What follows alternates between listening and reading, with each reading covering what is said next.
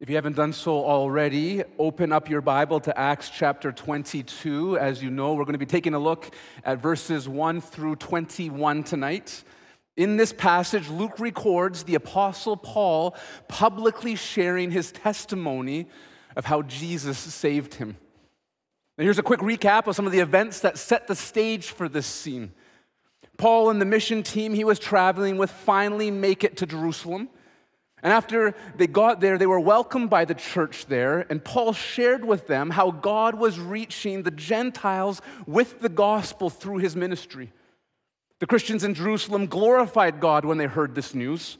But then, almost immediately, they began telling Paul that he needed to prove to the people how pro Jew, pro Moses, and pro law he was. Paul acquiesced to their counsel and began a week long ritual purifying process. And near the end of that week long process, the plans of the Jerusalem leaders imploded when some Jews saw Paul and tried to literally kill him because they accused him of defiling the temple. They were in the middle of beating Paul to death when he was rescued by the Romans. Instead of licking his wounds and running away from the persecution, Paul leaned into the opportunity to speak to the very crowd that only seconds earlier was trying to kill him. I was talking with Jeff this week, and he described this scene to me, and it's awesome. Uh, if you could put the picture up on the screen of where they were at, Paul is probably standing at the top of those steps. Hard to see, but that's why the yellow arrow is right there. He came out of this little door, and he's standing there, and there's a wall, probably of Roman soldiers, in front of him, separating Paul from the Jewish mob uh, down in that lower area who was just trying to kill Paul. And that's where he's standing, getting ready to deliver this message. This is where he shares his testimony with them. A testimony is a word that's used a lot in church culture, but testimony is not a Christian word exclusively. Testimony is a judicial word. I put the definition of the word on your outline for you, but a testimony is a formal, written, or spoken statement, especially one given in a court of law. When you give a testimony, you are testifying to something you have seen, heard, or experienced. When Jesus rose from the dead, he came to his disciples and told them to go share their testimony about him with everyone. He said it in these words, also on your outline Acts 1 8. But you will receive power when the Holy Spirit has come on you, and you will be my witnesses in Jerusalem, in all Judea and Samaria, and to the ends of the earth. Jesus told them, You will be my witnesses. You will go around and share your testimony about me, what you have seen me do, and how I have changed your life. And they did. They went around sharing how they saw and experienced the risen Jesus in their life. Now, get this when the disciples shared their testimony about Jesus, they were sharing the gospel of Jesus. Their testimony was a vehicle for the gospel. The gospel is a very particular message about Jesus that includes the historical events listed by Paul in 1 Corinthians 15. The historical facts that Jesus died on the cross for sins, was buried, and then was raised to life on the third day. Now, if the disciples relayed that information alone to people without bringing any of their personal experience into the equation, they would have been sharing the gospel in a very technical sense. But when they shared their personal testimony about Jesus, they shared how the reality of those historical events penetrated their lives and transformed their lives forever. You see the difference? They could have just shared the facts. Jesus died. Jesus rose and left it at that. And that is the gospel according to Paul. But they went further. They shared the facts about Jesus' death and resurrection, but they shared how this risen Messiah personally met with them, revealed himself to them, and transformed them. Are you tracking with me? Their testimony was a personalized version of the gospel. Their story was a vehicle that delivered the gospel message to people who desperately needed to hear it. And although the apostles were some of the only people who were eyewitnesses to the resurrection of Jesus, they aren't the only ones who have a testimony to share about the risen Jesus. Every single person has a story, whether they are a follower of Jesus or not. Every person has a story about where they were born, their upbringing, their family, the ups and the downs they've experienced in this life. Every person in this room has a story. But if you happen to be a Christian, your story includes a personal testimony about the gospel of Jesus Christ. Your story includes how the risen Jesus applied his finished work on the cross and his resurrection to your life. Brothers and sisters, Jesus has met you, he saved you, and he's changed you. That's a part of your story. It's the best part of your story. And it's the part of your story that you can and should tell others about. You can share the gospel with people by relaying the historical facts about Jesus. But you can also add to that a personal dimension of how the gospel has transformed your life. Your testimony is a vehicle that carries the gospel message in it. This is huge. You can share the message that has the power to save people. You can do this by sharing your story with them. What does this have to do with Paul's testimony in Acts chapter 22? You may be thinking to yourself, the answer is everything. Tonight, we're not going to approach Paul's testimony like we would a history lesson. We're going to approach it like a training seminar. We're going to look to the example of how the Apostle Paul shared his testimony to help us with the sharing of ours. I'm going to make five observations from Paul's example that will help you in the sharing of your testimony with other people. Here's the first observation act upon any opportunity you have to share your testimony about Jesus. We see Paul do this in our scene. Paul didn't have to share his testimony here, he chose to. They just bullied him, they just beat him up, they, they just literally tried to kill him. Paul could have walked away not saying a single word to them except, you know what, forget you guys. But he didn't do that. Instead, he took advantage of an opportunity he had to talk to the crowd about Jesus. There are a couple different avenues you can take to get to the place where you can share your testimony with someone. You can ask for permission to share your story. This is what Paul did. We read about him asking for permission to speak to the crowd back at the end of chapter 21. In verse 39, it says, Paul said, referring to the commander, I'm a Jewish man from Tarsus of Cilicia, a citizen of an important city. Now I ask you, let me speak to the people. Paul asked if he could talk to the crowd, and he was given permission. And what did he do with the permission he was given? He took this opportunity to share his testimony with the people who were gathered there that day. What could this look like for you? To ask someone permission to share your story. Well, here are a couple of examples how I might do it. When I'm having a conversation with someone and I would like to tell them about how Jesus has changed my life, sometimes I just ask them politely for permission to do just that. In the middle of our conversation, when I sense the time is right, I might say, Hey, would it be okay if I shared a little bit of my story with you? Or would it be okay if I shared with you a story about the most important thing that has ever happened in my life. Sometimes it could be as easy as that to open a door to a gospel conversation. Keep in mind that when you ask someone, they could say no, but in my experience, I found that 99% of the time they won't. but if by chance they do say no, all you do is you just move on to something else in the conversation. But if they say yes, then you have a green light to share your testimony with them. Asking for permission to share is one way that you can initiate a gospel conversation. The second way happens when someone asks you to share your story with them. 1 Peter 3:15 says this and it's on your outline. In your hearts regard Christ the Lord as holy, ready at any time to give a defense to anyone who asks you for a reason for the hope that is in you.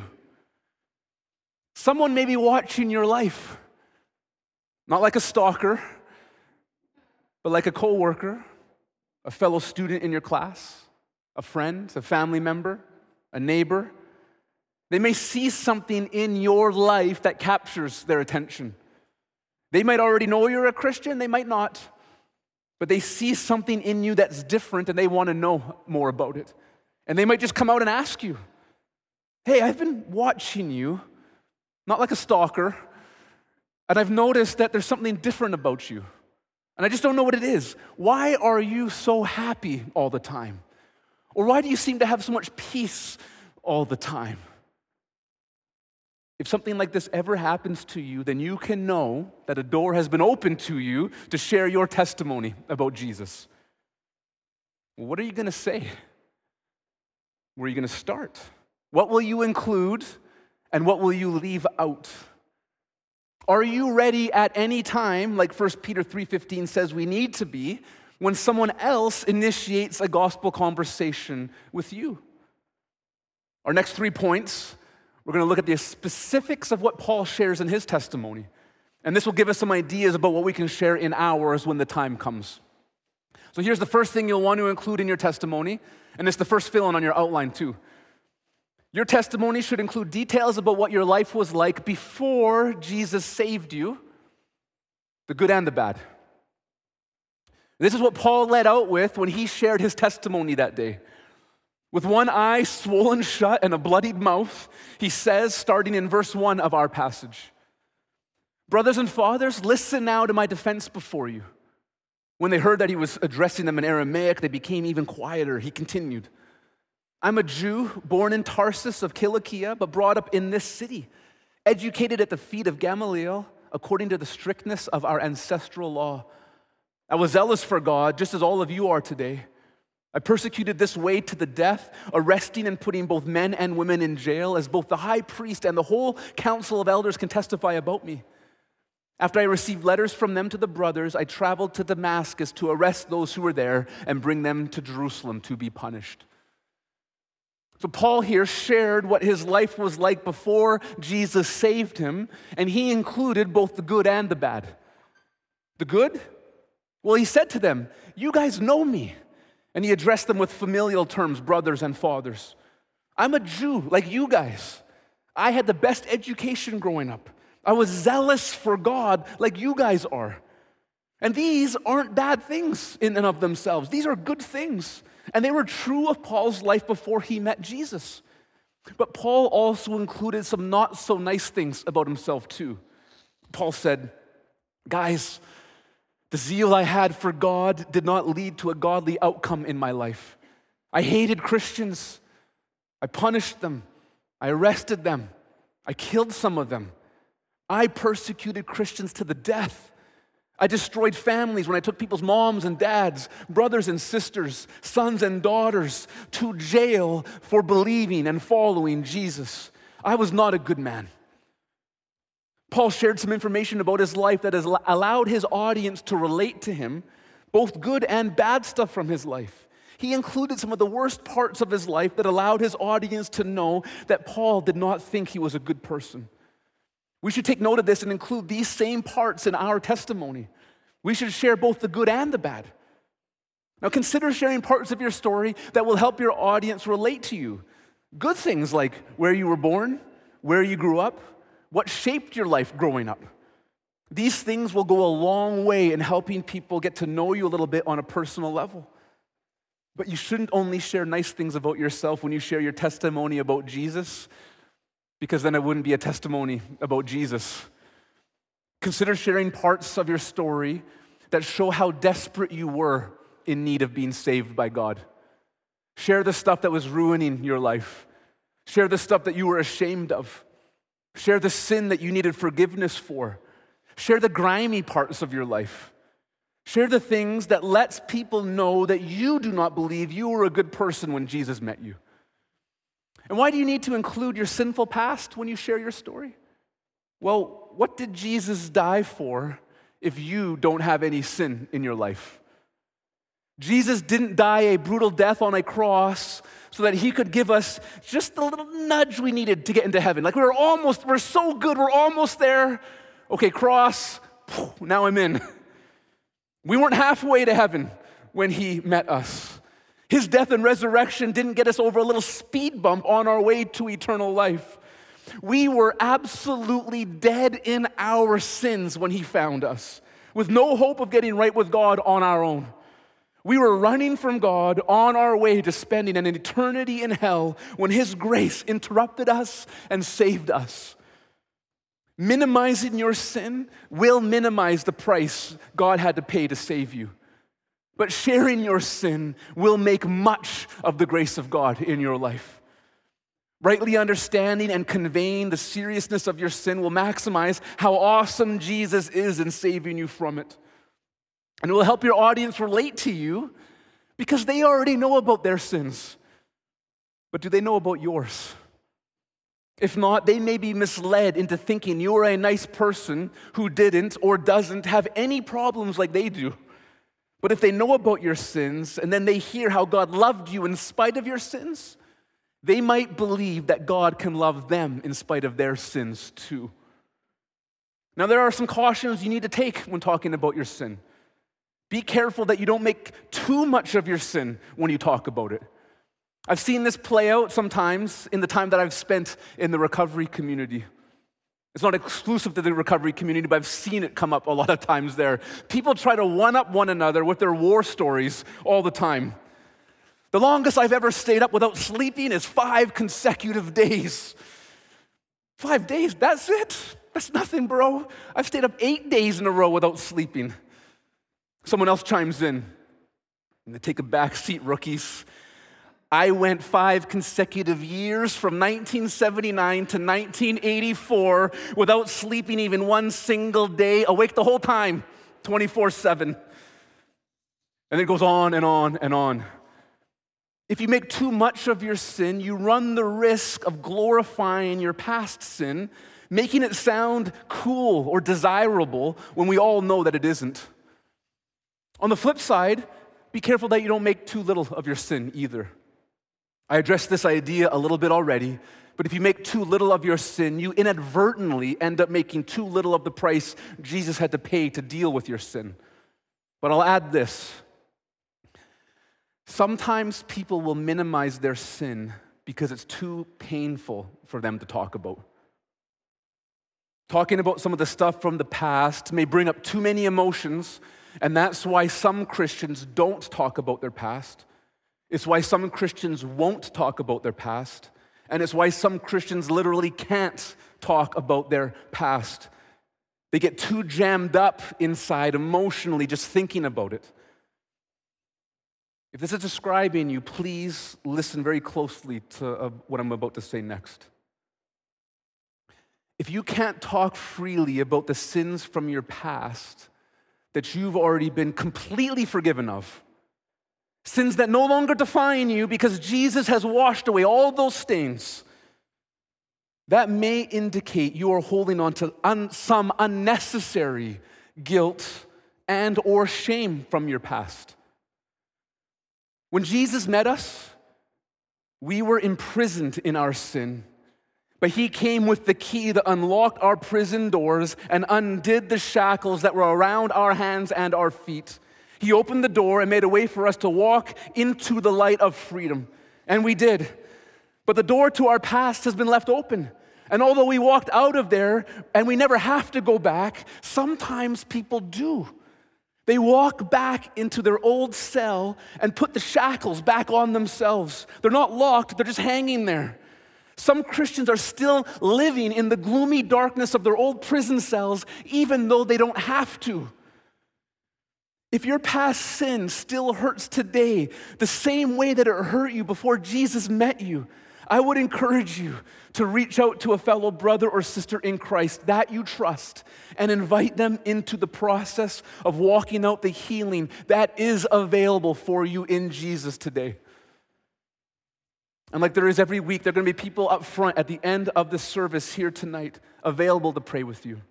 Come and pray with someone if there is more freedom in your life that you want to experience, freedom that you need to experience. Okay. Once you've laid the groundwork for your testimony by sharing what your life was like before Jesus saved you, the stage is set for you to introduce the star of the show. Now you are ready to tell people about Jesus and how he saved you. This is the next fill in on your outline. Your testimony should include, include details about how Jesus saved you. Again, we see this is what Paul did when he shared his testimony, picking it up in verse 6. As I was traveling and approaching Damascus, about noon, an intense light from heaven suddenly flashed around me. I fell to the ground and heard a voice saying to me, Saul, Saul, why are you persecuting me? I answered, Who are you, Lord? He said to me, I am Jesus of Nazareth, the one you are persecuting. Now, those who were with me saw the light, but they did not hear the voice of the one who was speaking to me. I said, What should I do, Lord? The Lord told me, Get up go into Damascus, and there you will be told everything that you have been assigned to do. Since I couldn't see because of the brightness of the light, I was led by the hand by those who were with me and went into Damascus. Someone named Ananias, a devout man according to the law, who had a good reputation with all the Jews living there, came and stood by me and said, Brother Saul, regain your sight. And in that very hour, I looked up and saw him. And he said, The God of our ancestors has appointed you to know his will, to see the righteous one, and to hear the words from his mouth, since you will be a witness for him to all people of what you have seen and heard. And now, why are you delaying? Get up and be baptized and wash away your sins, calling on his name. Jesus revealed himself to Paul in a personal and powerfully life transforming way. Prior to meeting Jesus, Paul thought that all this Jesus talk was a sham. He didn't believe that Jesus was the Messiah. He didn't believe that the, he resurrected from the dead like his disciples were telling everyone that he had. He didn't believe any of it until this encounter that he had with Jesus on the road to Damascus. Now, Paul believed all of it. He believed because the risen Jesus met Paul and revealed himself to him. Paul was blinded by the encounter and he needed a miracle to have his sight restored, which happened. And from that moment on, Paul's life would never be the same because now he was a believer and a follower of Jesus Christ, who was and is the Jewish Messiah, the Savior of the entire world. That's an amazing testimony, right? One truly one for the ages. And now you might be thinking to yourself, well, what am I supposed to do with this? My story doesn't even come close to being as awesome and as supernatural as Paul's, or even like other people's testimonies that I've heard. Now, I get sad sometimes when I hear Christians share that they feel like their testimony isn't good enough or powerful enough because it doesn't include a miracle or deliverance from a life of crime or drug addiction. Like, those are the only kinds of stories that can bring God glory. Praise God if you grew up in a loving family with both parents at home and you graduated from high school and you've never done drugs and you don't have a criminal record, praise God if you didn't have to go through some of the brokenness that other people had to go through in order for them to come to Jesus. Praise God for that. But here's something else that you need to know if you are ever tempted to feel like your testimony isn't good enough. No matter who you are, if you are a Christian, the story of your salvation is a miracle story. Did you know that? Your sin made it humanly impossible for you to save yourself. Because of your sin, you were naturally drawn away from Jesus, not towards him. You are in an utterly hopeless situation, trapped and holding a one way ticket to hell. And then, at just the right moment, Jesus infiltrated your life. He drew your dead and wicked heart to himself. He applied His grace to your life. He became irresistible to you when He revealed Himself to you. He opened the eyes of your heart so that you could see your sin clearly for what it is. And He showed you in a way that you were able to see the glory of what He accomplished for you on your behalf when He died on the cross for you and rose from the dead for you. He accepted your confession of your sin and your offer to turn your life over to Him to follow Him the rest of your days. He spiritually cleansed you and redeemed you and reconciled you to God. He made you a citizen of the kingdom of heaven. He gave you hope in the place of hopelessness you once had. Friends, hear me. That is a miracle of God. And every single Christian has experienced this miracle if they are, in fact, a Christian. So please, don't minimize what Jesus has done in your life by comparing your story to another person's story, Paul's or anyone else's. Maximize what Jesus has done in your life by understanding what he has done in your life. So, with that said, when you share how Jesus saved you, consider including any of the following pieces of information if they happen to be true of your story.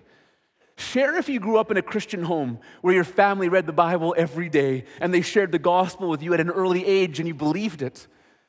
Share if a friend invited you to youth group and that was the first time you ever heard the good news about Jesus and Jesus met you right there and saved you.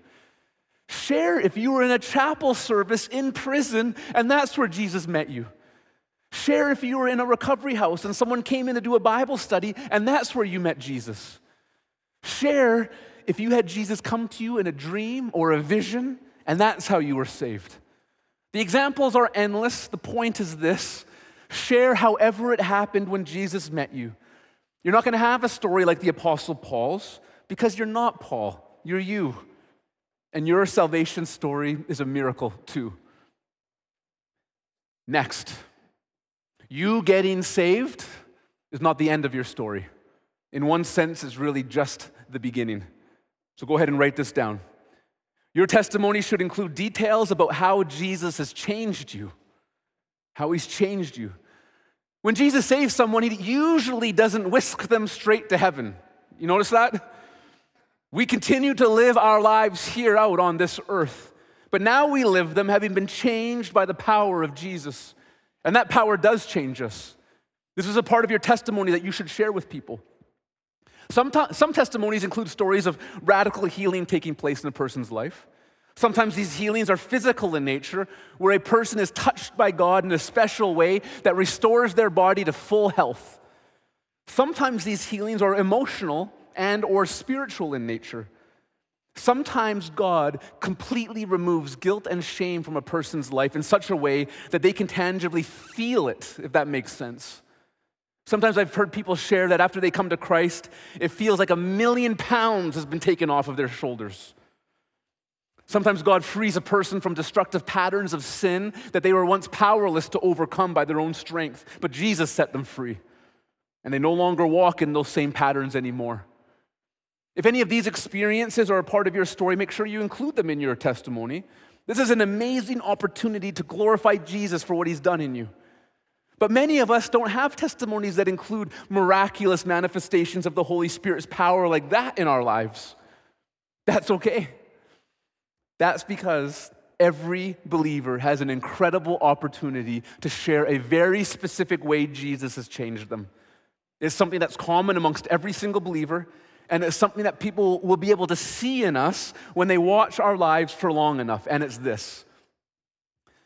Now, when I say this next line, you may think I'm confused, but just give me a few seconds, okay? You'll see what I mean. Before Jesus saved me, he was already the Lord of my life. Get this Jesus is the Lord of everyone's life, whether they acknowledge him as Lord or not. He owns everything in the universe your life and my life included. Jesus was my Lord before he saved me. But I wasn't honoring him as Lord or following him as Lord before he saved me. I didn't want him to be my Lord. And I certainly didn't obey him as Lord. And I didn't derive any joy from the fact that he was my Lord. I was a rebel. I was living in direct opposition to the way the Lord was calling me to live. He was my Lord before I was saved, but I didn't relate to him based upon that rightful title he has always held. But that changed once he saved me. When he forgave me and filled me with his spirit, my heart and my mind towards him were changed. Now, I love the fact that Jesus is Lord of my life. And now I want to honor him, revere him, love him, and obey him. And those are the things I began to do once I became a Christian. I no longer live for my own will to be done in my life. I now live for Christ's will to be done in my life, which, by the way, is a supernatural, miraculous manifestation of the Spirit's power in a person's life. God changes the heart of a man. It takes the power of God to do that. And the kind of life that lives in joyful subservience to God can be seen by others. And when they see that change in us, we should explain to them what they are seeing. We can tell people, You see me live different from other people? You want to know why I do that? It's not because I am special, and it's not because I am a nice person. It's because Jesus Christ is the Lord of my life, and I live for Him. I strive to live the way He tells me to live. Jesus is the reason I try to do money a certain way. Jesus is the reason I try to do marriage a certain way. Jesus is the reason I try to do fatherhood a certain way. He's the reason I try to do friendship a certain way. He's the reason I try to make disciples a certain way. Jesus is the reason I try to do anything and everything I do a certain way. I don't try to do things my way anymore. I used to live like that when I was operating as the Lord of my own life. But something drastic has changed. Jesus has saved me, and He is the Lord of my life. And now I'm trying to live like that's true. So, whatever you see me try and do, know this I'm trying to do it in the way that Jesus has called me to do it because He's the Lord of my life. Okay? And Paul included this aspect of his story at the end of his testimony. In verse 17, we'll pick things up. He says, After I returned to Jerusalem and was praying in the temple, I fell into a trance and saw him, speaking of Jesus, telling me, Hurry and get out of Jerusalem quickly because they will not accept your testimony about me. But I said, Lord, they know that in synagogue after synagogue, I had those who believed in you imprisoned and beaten. And when the blood of your witness Stephen was being shed, I stood there giving approval and guarding the clothes of those who killed him. He, Jesus, said to me, Go, because I will send you far away to the Gentiles. After Jesus saved Paul, Jesus started giving Paul instructions, not suggestions, commands, as it was Jesus' right to do because he is the Lord of Paul's life. Verse 18, Paul, get out of Jerusalem. Verse 21, Paul, go. I'm sending you to the Gentiles. And Paul did what Jesus called him to do because Jesus was now the Lord of Paul's life. When you become a Christian, Jesus becomes not just the Savior of your life, which He is, and that is so awesome, but He also becomes the Lord of your life in a fresh way, which is equally as awesome to Him being your Savior. That means you will happily give yourself to doing what he says to do. You can include that as part of your testimony. Paul did, and we should too. So, how did the crowd respond to Paul's testimony about Jesus? Not good. They tried to kill Paul before he shared his testimony, and they wanted to finish the job after he shared it. We'll see that when we pick, our, pick up our study next week in verse 22. But don't let that deter you from sharing your testimony with people God brings into your life. That's only one of four different ways someone might respond to the gospel. One, someone might respond in anger. Two, someone might respond with indifference. You'll hear things like, oh, that's cool that you found your truth. I think I'm just gonna kind of stick to my truth and we'll just keep going in our own way. Three, some will respond with curiosity. They might ask questions and want to hear more. They haven't come all the way, but they maybe have come closer than they were before you shared your testimony with them. And then four, which is the best, some will respond with repentance and belief in Jesus Christ.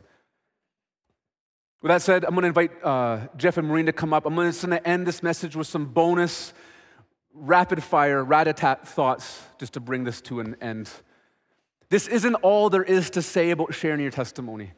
This is a handful of observations that we can take away from Paul's testimony in Acts 22.